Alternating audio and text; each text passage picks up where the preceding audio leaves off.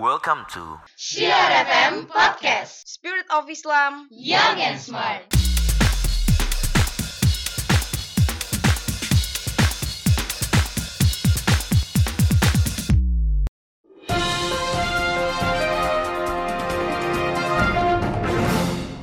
Assalamualaikum warahmatullahi wabarakatuh. Saat ini Anda sedang mendengarkan CR News. Bersama saya Tisna Ulia, inilah tiga berita utama kami edisi Senin 23 September 2019. Akibat kabut asap pekat di Jambi, jam 12 siang gelap, warga nyalakan lampu dan kipas angin. Kontra sebut perintah Jokowi tunda RKUHP tak menjawab inti masalah. Keluarga Imam Nahrawi akan ajukan pra-peradilan. Kabut asap pekat di Jambi jam 12 siang gelap, warga nyalakan lampu dan kipas angin. Dilansir dari kompas.com, saat siang hari suasana desa Puding, Pulau Mentaro, Betung dan Pematang Raman, Kecamatan Kumpan Hilir, Kabupaten Muaro Jambi gelap seperti sedang menjelang malam karena tebalnya kabut asap. Dilansir dari Tribun Jambi, warga terpaksa harus menyalakan lampu kendaraan dan rumah karena cahaya matahari tak mampu menembus tebalnya kabut asap. Asap pekat tersebut disebabkan kebakaran hutan dan lahan di Kabupaten Muaro Jambi. Warga sangat khawatir kebakaran lahan mendekat ke pemukiman warga. Selain itu, kabut asap semakin pekat ditakutkan bisa mengganggu kesehatan masyarakat.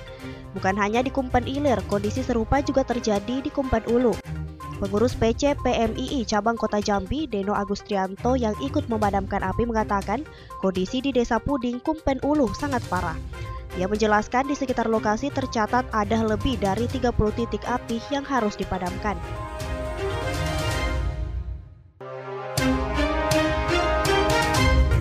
Kontra sebut perintah Jokowi tunda RKUHP tak menjawab inti masalah. Dilansir dari kompas.com, Koordinator Komisi untuk Orang Hilang dan Korban Tindak Kekerasan atau Kontras, Yati Andriani menilai perintah Presiden Joko Widodo agar DPR RI menunda pengesahan Rencana Undang-Undang Hukum Pidana atau RKUHP belum menjawab akar permasalahan. Menurut Yati, penundaan pengesahan RKUHP bukan solusi atas tuntutan masyarakat sipil.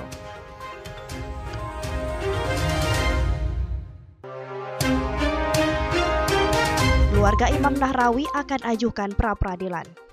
Dilansir dari CNN Indonesia, keluarga mantan Menteri Pemuda dan Olahraga atau Kemenpora RI, Imam Nahrawi, bersama tim kuasa hukumnya berencana mengajukan upaya pra-peradilan, menyusul status tersangka kasus suap yang saat ini dikenakan oleh Nahrawi. Hal itu diungkapkan oleh adik kandung Imam Nahrawi, Syamsul Arifin. Menurutnya, permohonan pra-peradilan tersebut saat ini menjadi salah satu opsi yang bisa ditempuh oleh tim kuasa hukum untuk membela kakaknya.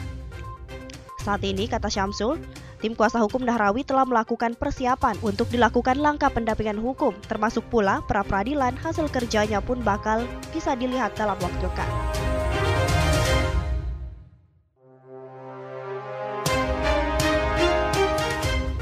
Demo di Wamena berujung rusuh, sejumlah kantor dibakar. Dilansir dari bumipapua.com, Kota Wamena, Kabupaten Jayawijaya lumpuh. Pembakaran terlihat di sejumlah titik, mulai dari Jalan Home Home, Womah, dan sejumlah jalan protokol di Kota Wamena. Sejak pagi masyarakat sudah berkumpul di sekitar SMA PGRI Wamena, kemudian masa bergerak ke arah Kota Wamena. Berdasarkan pantauan bumipapua.com, Terlihat kepanikan warga setempat saat pusat keramaian di Jalan Home Home mulai dibakar oleh pendemo anarkis. Para pendemo pun merembet ke sejumlah ruko, kios, rumah warga yang terletak di pinggir jalan, mulai dari Jalan Sanger, Jalan Papua hingga menuju ke Pasar Baru. Titik kumpul warga tak sampai di situ saja, terlihat ratusan masa juga berkelompok di Desa Woma dan Sinakma. Dengan liar, masa terus bergerak ke arah kantor bupati. Masa membakar kantor keuangan dan kantor Badan Perencanaan Daerah atau Bapeda Kabupaten Jayawijaya. Hingga kini belum ada keterangan resmi dari aparat keamanan setempat. Sobat Siar, demikian rangkuman berita edisi kali ini. Selanjutnya saya serahkan ke rekan saya, Katrina Sution.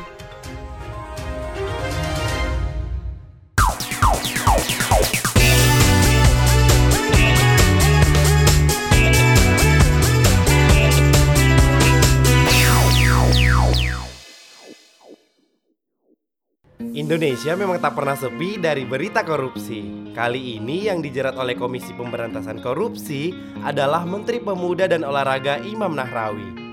Kejadian ini semakin meneguhkan kegagalan pemerintah dan aparat hukum dalam pemberantasan korupsi, terutama dari sisi pencegahannya Sobat Siar.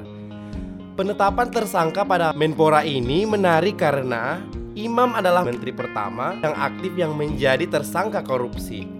Sejak Rabu 18 September lalu, Imam telah berstatus tersangka kasus dugaan suap dana bantuan hibah Kementerian Pemuda dan Olahraga kepada Komite Olahraga Nasional Indonesia. Sobat Ciar, Imam dan asisten pribadinya, Miftahul Ulum, diduga menerima uang suap dan gratifikasi sebesar 26,5 miliar rupiah.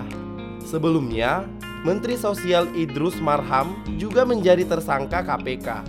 Namun Sobat Ciar, Idrus buru-buru mengundurkan diri dari jabatan menteri sebelum ditetapkan menjadi tersangka. Sehingga Imam memang menjadi menteri pertama kabinet kerja yang menjadi tersangka KPK.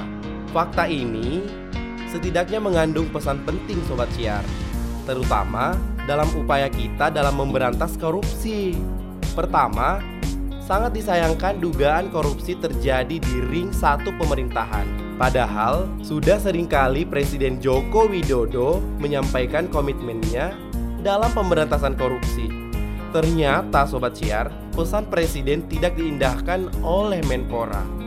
Satu lagi nih Sobat Siar, dalam kasus ini Menpora tampaknya tidak belajar banyak dari cerita para pejabat yang akhirnya berakhir tragis di penjara karena terjerat kasus korupsi. Kali ini Sobat Siar, karir politik imam pun bakal tamat kecuali dia nanti membuktikan di pengadilan kalau dia tidak bersalah. Namun, hal itu hampir mustahil karena mayoritas tersangka di KPK berakhir di terali besi. Karena itu, ini sekaligus menjadi perhatian dan peringatan serius agar kabinet mendatang diisi dengan orang-orang yang tidak saja mumpuni di bidangnya. Namun, yang tidak kalah penting adalah komitmen dan integritasnya terhadap masyarakat dan negara. Sobat Siar, kita berharap Presiden jangan sampai memilih menteri lagi yang tidak amanah terhadap kepercayaan yang diberikan kepadanya. Kedua, Sobat Siar, Idrus Marham dan Imam Nahrawi Keduanya merupakan kader dari partai politik yang ditunjuk menjadi menteri. Idrus berasal dari Partai Golkar dan Imam kader Partai Kebangkitan Bangsa. Apakah ini kebetulan saja bahwa ternyata dua menteri yang menjadi tersangka merupakan kader parpol bukan dari profesional atau pejabat karir sobat siar? Bisa saja fenomena ini sebuah kebetulan, bisa saja tidak. Masyarakat yang akan menilai.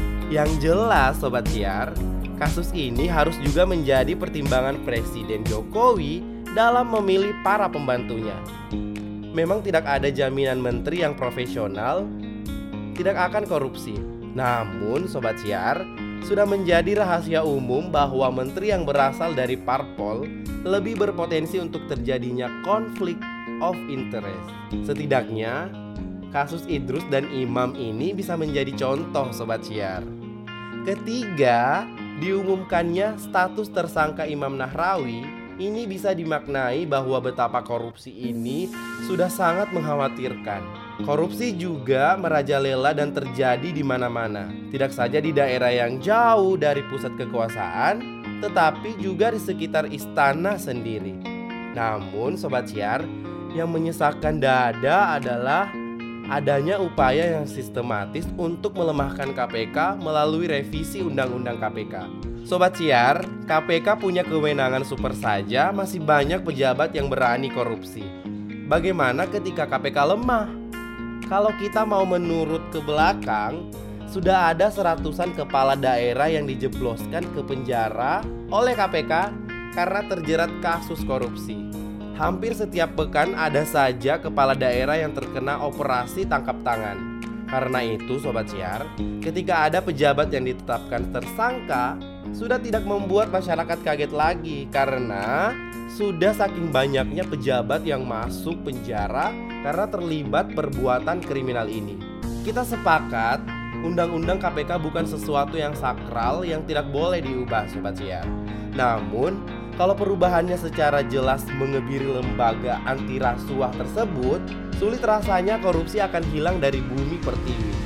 Belum lagi sobat siar, kini koruptor makin mudah bebas karena bisa mendapatkan remisi setelah disahkannya undang-undang permasyarakatan. Kini sobat siar, jumlah kesaktian KPK seperti penyadapan harus lapor dewan pengawas yang dipilih presiden dan bolehnya KPK mengeluarkan SP3. Sobat siar, akankah dengan undang-undang KPK hasil revisi ini pemberantasan korupsi akan lebih baik?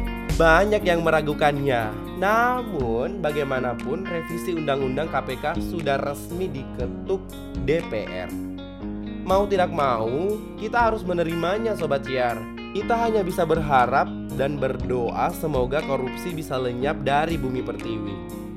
Karena jika korupsi masih marak seperti saat ini, sampai kapan pun negara ini tidak akan bisa maju. Kita pun akan semakin tertinggal dengan negara lain. Meski seperti sebuah harapan yang utopia, kita tetap tak boleh berhenti berharap dan berdoa untuk memajukan negara yang kita cintai bersama ini. Miris banget ya sobat siar. Ya udah deh, saya balikin ke rekan saya Tisna Aulia. Terima kasih rekan Kadri, Sobat Siar, dengarkan terus Siar News hanya di Siar FM Podcast. Wassalamualaikum warahmatullahi wabarakatuh.